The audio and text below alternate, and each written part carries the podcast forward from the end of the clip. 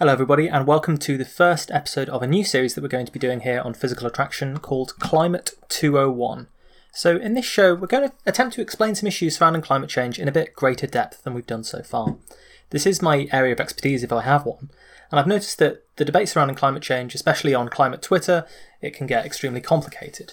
Before too long we're using all these obscure acronyms, ECS, BECs, RCPs, GCMs, ESMs, IAMs. And the whole procedure, the whole debate becomes extremely technical and specialist. But I know that there are lots of people around the world who would be fascinated to learn more about climate change, specifically the solutions, the practical actions that we can take to help resolve this problem. And when they see claims in the media, they want to feel like they have the critical faculties to evaluate them. And they want to decide what they should do in their own personal lives to be most effective at solving this problem. And of course, you want to understand it because you want to better understand one of the great trends and historical forces that's really going to dominate this coming century and affect all of our lives over the next few decades. I think sadly for many years, a lot of the conventional media coverage of climate change has been overly simplistic. It was just a few years ago that the media finally decided to move on from the long ago solved question of is it happening or not, to the far more fascinating and complex question of what can and should we do about it. But even in this later phase, where much of the media is now focusing on what can be done or what should be done, we're still seeing that things are done in this very simplistic way where every headline is, we have 12 years to fix the problem, we have 6 years to fix the problem, we have 5 years to fix the problem, the Paris Agreement is in trouble and so forth. And there's not a great deal of analysis as to why this is happening, which sectors can contribute, what the technologies are that are being assessed, and which actions government should be taking and corporations should be taking. And really in-depth analysis is missing from this sort of overly simplistic picture of, oh, the end of the world is nigh, that you get a lot of the time when you're talking about popular perceptions of climate change. So this is really Climate 201, where I want to bring some of the complexities, shine a light on them and explain them in more detail, tackling each issue at a time. And it's going to take us across a range of things, scientific, political, social or economic. And I'm going to try and explain enough of the thinking about it so that you can get up to speed with the real climate debate that's going on at the moment. And I'm aware that I don't want to take over this show entirely and turn it into a completely climate change show. So this is going to be, we'll release a few of these episodes at a time and then perhaps have a break, go back to our sort of more regular content and then release a few more. So it's going to be something that runs in parallel alongside what we've been doing so far, kind of like interview episodes or news episodes have been so far. So I hope that people find this series interesting. The first thing that we're going to start off with then is, what's a greenhouse gas? Greenhouse gases are pretty much any gas that can undergo the greenhouse effect. Now, the idea in physics terms is pretty simple. Every object with a temperature is emitting radiation of some kind. You can imagine temperature as expressing the energy available in molecules in terms of their vibrations or movement. In fact, the average energy that's available to a molecule in a gas is proportional to the Boltzmann constant multiplied by its temperature, although some molecules within that spectrum will be vibrating more quickly while others will be vibrating more slowly. Very approximately speaking, when objects emit radiation because of their temperature, it's in the form of what's called a blackbody spectrum. Now, the blackbody spectrum depends on temperature, and it emits across a range of different wavelengths of light or electromagnetic radiation, which depend on the energy that an object has. And everyone's familiar with classic examples of this in real life. If you heat an object, say a poker, at first it goes red hot, if you heat it higher it goes white hot. You can see similar things in stars, where the brightest are blue, the dimmest are a sort of faint red colour.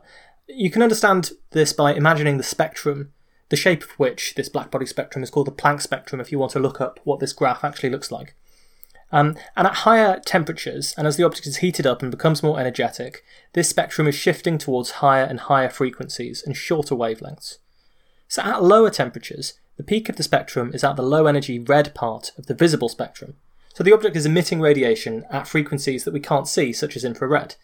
As you increase the temperature, the peak of the spectrum shifts to cover more and more of that visible spectrum until it's strongly emitting every colour at once. So you move through something that's glowing red to getting to white hot. So this procedure is really familiar to all of us. So now if you consider a really simple system of the Earth and the Sun, and you have to remember a key thing about physics here, simple models are wrong because they miss out details, but by capturing the spirit of what's going on, they can help us to understand it. The Sun's surface temperature is about 5,800 Kelvin, 5,500 degrees Celsius, and it irradiates the Earth with higher frequency light in the visible and UV spectrum mostly. Now, because the Earth is millions of miles away from the Sun, only a fraction of that solar energy is absorbed by the Earth, if you imagine it spreading out over a sphere from the Sun to where that sphere would intersect the surface of the Earth, you can see that we're only going to absorb a tiny fraction of it because we only cover a tiny fraction of the sky relative to the sun. Now, the laws of thermodynamics illustrate that over time, if there's no external influence, no changing energy supply, things tend towards a thermodynamic equilibrium, so a changing, unconstant temperature. Now, the Earth as a whole, very approximately in this model, is going to be in thermodynamic equilibrium. And because the Earth as a whole is surrounded by space where there's virtually no matter at all, it can't transmit a lot of heat through conduction and convection, unlike when you touch a hot object and its vibrating molecules pass heat into your hand. So the only choice for the Earth as a whole is to absorb and emit radiation to come into thermodynamic equilibrium. So it's in what we would call radiative equilibrium, because the only way that energy can get in is radiation from the sun and other stars, and the only way it can leave, really, is radiation from the Earth's surface out into space. We know that the total energy an object radiates is roughly proportional to its temperature to the power of 4. This is an approximation, but it works pretty well for most objects. Consequently, if the Earth is exposed to solar radiation, it's going to heat up until its temperature is high enough that it's radiating away the same amount of energy that it's absorbing from the sun. Now you can use this, plus the distance from the sun to the Earth, to figure out an approximate temperature. And if you do this, crudely taking into account the reflectivity of the Earth's surface to determine the energy that would be absorbed, you find that the Earth's temperature would be around minus 18 degrees Celsius on average. Now, we know that the Earth's temperature is not minus 18 degrees Celsius on average. As I'm recording this episode right now, we're going through one of the hottest days in memory in Britain, which is probably leading to some considerable distraction while I'm trying to narrate this. It's obviously not minus 18 degrees Celsius on average. It's actually around 15 degrees Celsius on average. Both of those figures are from NASA's Goddard Institute for Space Sciences. And part of the reason for the difference is the greenhouse effect. Effectively, greenhouse gases in the Earth's atmosphere have molecules that can interact with radiation. The Earth is heated by solar radiation from space, and it balances this by emitting infrared radiation from its surface.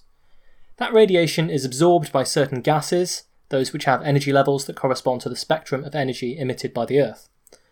When they re-emit, they emit the radiation in randomised directions, which means that some of it is emitted back down to Earth and effectively can't escape. And that is absorbed by the Earth and it heats the Earth more. So in other words, having these greenhouse gases in the Earth's atmosphere mean that it is less effective at emitting radiation to space. To compensate for this, the Earth has to heat up. As it heats up, the total energy that it's emitting is going up by this sort of T to the 4 power, and so it's emitting more radiation to space. And even though some of it is being absorbed, it can now overcome that to be back in radiative equilibrium again. But obviously the more greenhouse gases you put into the atmosphere, the more the surface of the Earth is going to have to heat up to compensate for the fact that part of this radiation that it would usually emit to space is now being absorbed. Now you can tell that this effect is going on by looking at the radiation that Earth emits from space. So this is the outgoing long-wave radiation. Now, what we would expect to see if there were no greenhouse gases at all is we could stick a satellite up into space, we could look at the frequencies of the radiation coming from Earth, and we would expect to be able to plot Earth's black body radiation spectrum. And we could say, okay, Earth has an average temperature of about 15 Celsius, this is what the spectrum should look like. If you actually observe it from outer space, then you can see that it looks a lot like the black body radiation spectrum, but with big bites taken out of it. And these bites are where radiation of certain frequencies can't escape nearly as much. It's attenuated. It's a little bit like if you were looking at a white light with a certain filter on that was preventing the blue from getting through. That's essentially what's happening in the Earth's atmosphere, seen from space. And you can look at these individual notches, and you will see that these exact notches correspond to the known energy levels in given molecules.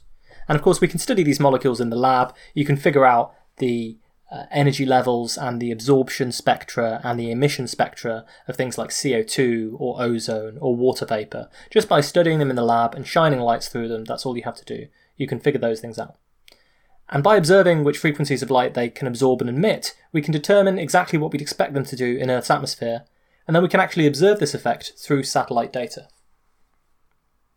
So this is why it's kind of very irritating to get climate quote-unquote skeptics or deniers who say that this isn't happening, because not only is it extremely well established that greenhouse gases are acting to heat the Earth beyond what incoming solar radiation would do alone, not only can we actually go into space and look through satellites and see that this is happening and that these precise chunks of the radiation spectrum are being taken out by these gases. But also, if this wasn't happening at all, if the greenhouse effect didn't exist or didn't influence climate, then Earth would be about 33 degrees Celsius colder and likely totally inhospitable for human life. Now, the dominant greenhouse gas in Earth's atmosphere is water vapour. This is what contributes the vast majority of that 33 degrees Celsius temperature increase from the Earth's natural radiative temperature to the actual temperature of the Earth. Now, human activities don't directly do a huge amount to increase the amount of water vapour in the atmosphere. Water vapour cycles through the atmosphere very quickly. We call this rain. However, water vapour's greenhouse effect does contribute to climate change because it acts as an amplification effect for what we do. So first, if we increase the concentration of CO2 in the atmosphere, that increases the temperature of the atmosphere, which allows the atmosphere to hold more water vapour, which leads to this feedback effect that's going on. And the feedback effect amplifies the direct effect of warming by greenhouse gases by between 2 or 3 times, depending on which factors you include and how your model works. So anthropogenic climate change arises due to the addition of additional greenhouse gases that we're adding to the atmosphere. Perhaps too often this is expressed as being completely synonymous with carbon dioxide. Carbon emissions are what we focus on. But of course there are many other greenhouse gases that humans either emit or have some influence on emitting that absorb at different parts of the spectrum. Now there are two main reasons that the discourse predominantly focuses on carbon dioxide. The first is that in terms of the impact that our emissions have, it's the largest contributor. For example, if you go back to 2011 when the IPCC did their big AR5 report, you can see that the effects of different pollutants emitted by humans in terms of their impact on the radiative forcing of the climate, they have a graph which looks at all of the different effects of these pollutants. For example, if we go back to 2011, we can look at the IPCC's AR5 report. In this report, they look at the effects that different pollutants have in terms of their impact on the radiative forcing of the climate. So, in other words, the radiative forcing of the climate is the amount of energy that the greenhouse gases, for example, are trapping per unit area. Or alternatively, if it's something reflecting energy, it's the amount of energy that's reflected out of the Earth system per unit area. So it's expressed in watts per square metre. That is to say, it's a power, it's an energy that's being reflected or prevented from escaping. And that's the positive or negative radiative forcing of the Earth system. In terms of radiative forcing then, the radiative forcing due to CO2 back in 2011 was 1.7 watts per square metre. The next highest contributor was methane at 0.97 watts per square metre, then halocarbons at 0.18 watts per square metre, then nitrogen dioxide at 0.17 watts per square metre. There are also some negative contributions from aerosols and from the cloud adjustment to aerosols, but we're just focusing on the positive contributions from greenhouse gases today, so we'll leave these alone for now, pausing only to note that they do partially compensate for the warming due to greenhouse gases. So you can see that CO2 is around twice as large an impact as its next biggest competitor, methane. But as we'll discuss later, directly comparing these two gases purely on radiative forcing terms can be misleading. Because the other reason that CO2 is focused on is that it lasts in the atmosphere for the longest time. Some of the CO2 emissions from today will remain in the atmosphere for thousands of years. Again, according to the IPCC's fourth assessment report, about 50% of a CO2 increase will be removed from the atmosphere within 30 years. A further 30% will be removed within a few centuries. The remaining 20% may stay in the atmosphere for many thousands of years. About 50% of a CO2 increase will be removed from the atmosphere within about 30 years. The further 30% will be removed within a few centuries, and the remaining 20% may stay in the atmosphere for many thousands of years. So it's this long-lived impact of some of the emissions that we're throwing up today that is a big part of why carbon dioxide is the main focus. But I want to have a look at some of these other climate pollutants as well. Methane has a natural cycle, just like carbon, where it's put into the atmosphere by certain natural processes and removed as well.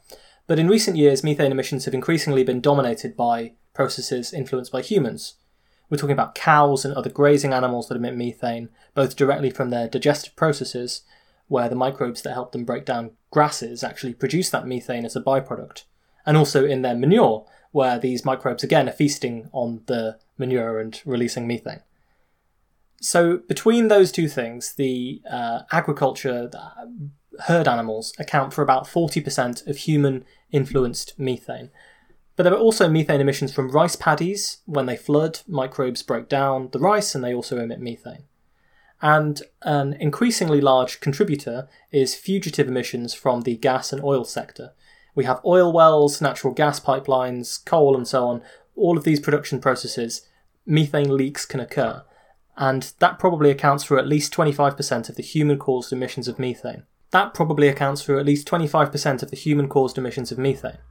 there are indications that this figure is rising as the world increasingly shifts from using coal to using natural gas, where leaky pipelines are responsible for substantial methane emissions. As the demand for meat and beef particularly increases, and the use of natural gas also increases, anthropogenic methane emissions are generally rising year on year, and they have done in the last few years.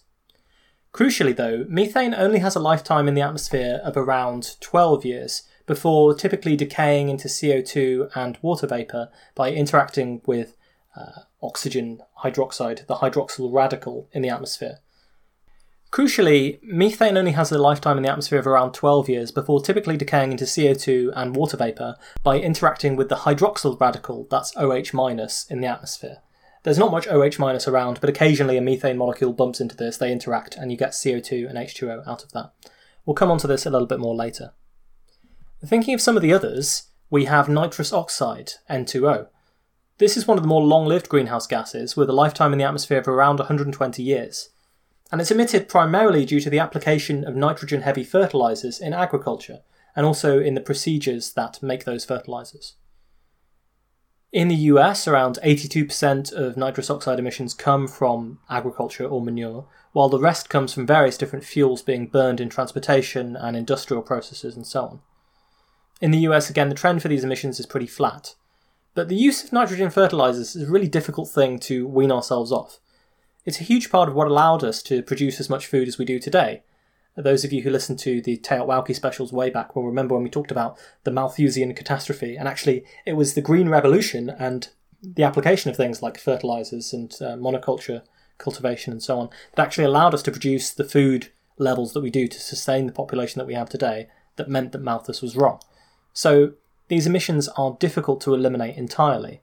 However, there are approaches to agriculture and soil management that involve using nitrogen much more sparingly and efficiently, which can at least minimise these emissions. There are additional greenhouse gases to consider, including so-called F gases or fluorinated gases. These are gases with fluorine in them, as the name would suggest, which include CFCs and HFCs. These are typically used for refrigeration, and they can last in the atmosphere for centuries. CFCs are of course more famous for helping to deplete the ozone layer, which we covered back in the episode Climate Change: Lessons from Montreal. That episode attempted to explain why it was that humanity had done a relatively decent job at fixing the hole in the ozone layer once it was discovered, and why climate change is a much more difficult problem to solve. Under the Montreal Protocol, CFCs are banned, but their replacements, HFCs, which do not deplete the ozone layer, are not yet subject to a global ban. So these HFCs, the hydrofluorocarbons, are the most common F gases in use today. They're used in a multitude of different applications: commercial refrigeration, industrial refrigeration, air conditioning systems, heat pump equipment, and as blowing agents for foam, fire extinguishers, aerosol propellants, solvents, this sort of thing. Perfluorocarbons, or PFCs, consist of fluorine and carbon. They're used in electronics, cosmetics, pharmaceutical industries, as well as in refrigeration combined with other gases. There's also SF6, which is sulfur hexafluoride, and that's primarily used as an insulation gas. You can actually find this in high voltage switchgear, so in your electrical power grid, you get some SF6 emissions coming from that. And it's also made in the production of magnesium. So all of these F gases are relatively small contributors to global warming, and they're produced in relatively small quantities compared to CO2 or methane. But it should be pointed out that molecule for molecule, non-CO2 greenhouse gases do result in much more warming than CO2 does per molecule. There are a couple of reasons for this. Firstly, we have to consider the molecular structure of the greenhouse gases. Generally, more complex molecules have more energy levels, and these energy levels will be at different parts of the Earth's infrared spectrum. So typically you need to consider which gases are going to take a nice big chunk out of the Earth's black body infrared radiation emissions to space, based on where the molecule's energy levels are and how they line up with what the Earth would naturally emit. Secondly, and more importantly, you need to consider how much of the gas already exists in the Earth's atmosphere. As explained, these molecules can only absorb part of the Earth's outgoing radiation, depending on their energy levels. This means that as the atmosphere contains more and more of a particular greenhouse gas, it becomes more and more opaque to the given frequencies of infrared radiation being emitted from the Earth's surface.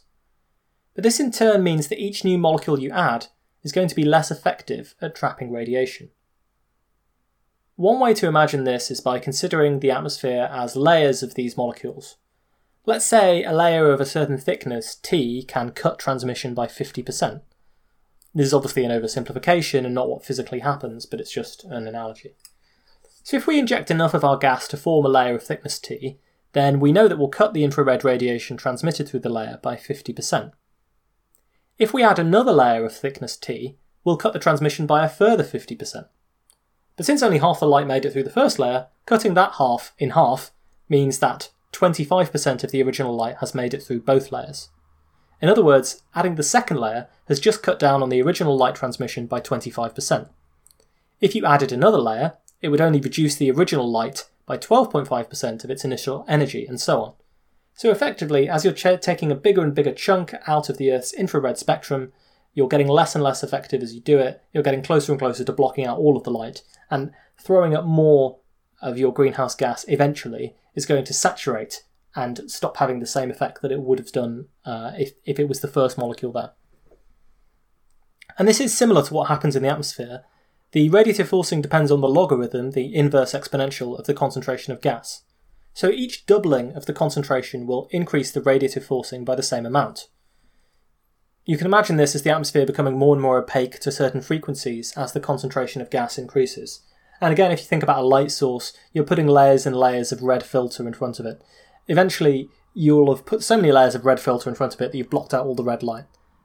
But then a single blue filter will do far more to dim the light that's getting through altogether than adding more and more red filters.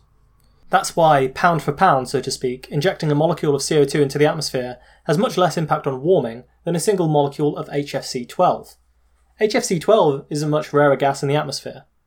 By some metrics, each molecule of HFC-12 is worth between 1,000 and 3,000 molecules of CO2. But since we emit billions of tons of CO2 a year and far less of HFC-12, it's a much less important component of our total forcing of the climate system, our total contribution to anthropogenic climate change, even though pound for pound, it's obviously a very powerful greenhouse gas. So now we have enough background to start to explain some different terminology and introduce some of the active debates in the climate change space. Because the problem you'll likely be identifying here is that all the greenhouse gases have different properties. They warm the climate by different amounts, they have different lifetimes in the atmosphere, and there are different ways that we can hope to mitigate them. The issue is that you'll face endless problems in setting climate policy, both directly and indirectly, where you will try and compare the effects of different greenhouse gases. And the issue here is one of fungibility. That is to say, can we set an exchange rate and say that 1 ton of methane is really worth 3 tons of carbon dioxide? Can you happily get a single number that will compare the emissions of different gases to each other in a meaningful way? Or are you not able to compare them in this way and you have to consider and compare them all as individual gases? Well, that can get very complicated. To illustrate, there are plenty of places where you're going to want to do this. Take switching from coal to natural gas. This will decrease your CO2 emissions. Natural gas, when burned, produces half the CO2 of coal, which, along with the expense of coal, is why the world is increasingly shifting from coal to natural gas when they use fossil fuels at all. But it's also going to increase your methane emissions from leaks in the pipeline that transport that natural gas around. So how do you account for this? You're making a decision which increases methane and decreases CO2.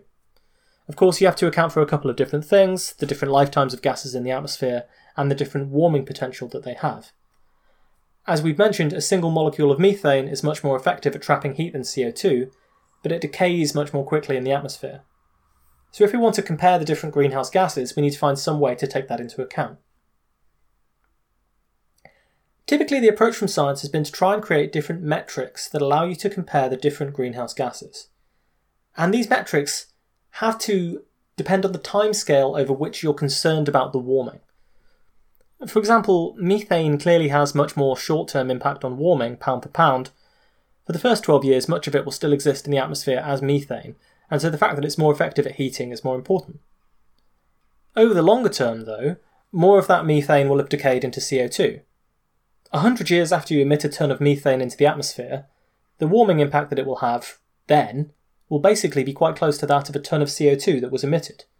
So in the long term, methane is not that much worse than CO2, kilogram for kilogram, so to speak. And this is further complicated because, of course, all of this is technically time-dependent. By the time your methane decays into CO2, the CO2 and methane concentrations will be different, and so the changes to radiative forcing you'll get will also be different, although that's really a second-order effect. So to untangle this, scientists typically look at a time frame. We need to integrate the effects of the different molecules over time so we can take into account how they're changing, and how much warming is contributed in that time frame. This is done using global warming potential, or GWP. Typically, when GWP is specified, it's over a time frame of the next 100 years, but it can also sometimes be calculated as GWP over the next 30 or 20 years. So, for example, in terms of warming over the next 20 years, taking into account the decay of methane into CO2, a single molecule of methane contributes around 85 times the warming of a molecule of CO2. Over the next 100 years, though, it will contribute around 32 times the warming of a CO2 on average. And the reason for that is because for the last 70 years of those 100 years, you don't have as much methane around. So these global warming potentials provide a kind of exchange rate where we can say that, integrated over 100 years, one molecule of methane warms 32 times more than CO2, one molecule of nitrous oxide warms 280 times more than CO2, and one molecule of CF4 warms 7,000 times more than CO2, and so on. Some people will then go further and try to use these global warming potentials to multiply the tons of different gases that are being emitted. So, for example, they might say that if you're emitting 100 tons of CO2 and 1 ton of methane, because methane has a GWP100 of 32, then you've effectively emitted 132 tons of CO2 equivalent, so to speak. Because you've had the 100 of CO2 and the 1 times the 32 for methane. But you can see now why this has the makings of a lot of debate and controversy. Because when you choose to integrate the emissions over time, you lose a lot of detail. Who decides that 100 years is the important time frame? The warming due to methane is massively concentrated in the next decade or so, and tails off to nearly nothing towards the end of that 100 years. If what you're concerned about is temperature over the next 10 years, then 1 ton of methane is much worse than 32 tons of CO2. But if what you're concerned about is the longer term, then it's not. But this is buried if you use the CO2 equivalent metric, which of course is integrated over time, and it's equating emissions from CO2 directly to some level of emissions from methane. On the other hand, some of these fluorinated gases can persist in the atmosphere for hundreds or even thousands of years. There are very few chemical processes that can naturally remove them. In this case, GWP100 is ignoring the contribution to warming in subsequent centuries, so do we care about that or not? And how should we value it if we do?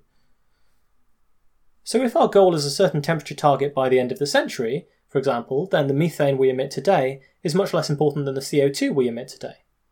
There's an argument, if the temperature in 2100 is what we really care about, that we should focus on cutting back on the CO2 quickly while allowing methane to be less prioritised, because the methane we emit today won't be affecting climate then, even though the CO2 still will be.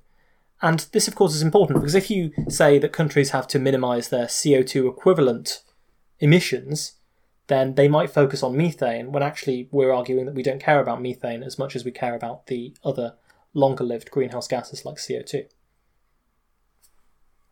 This might all sound a little bit esoteric. Does it really matter if we get these exchange rates right when we should be focusing on cutting emissions of everything very quickly anyway?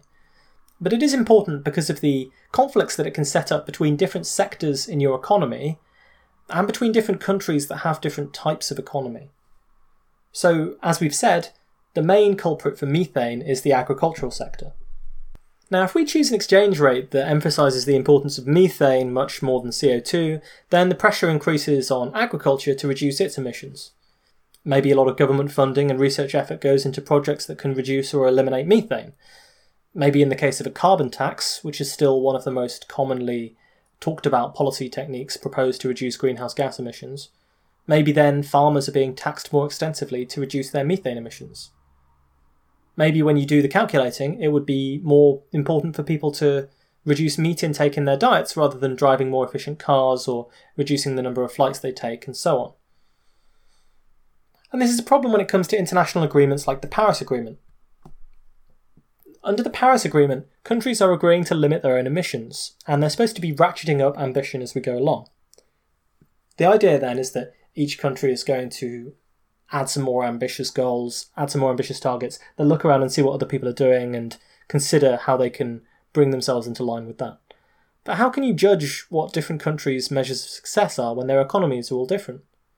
Take a country like New Zealand, where a lot of cattle are raised and relatively little heavy industry shows up. Methane is around 45% of their greenhouse gas emissions in terms of global warming potential. In the US, it's just 10%. So a metric that emphasises methane unfairly compared to CO2 would put more pressure on New Zealand relative to the US to reduce its emissions. Ultimately, policymakers have to make decisions about what to focus on, what to prioritise, where to allocate funding, what to tax, and so on, if they want to meet their emissions goals.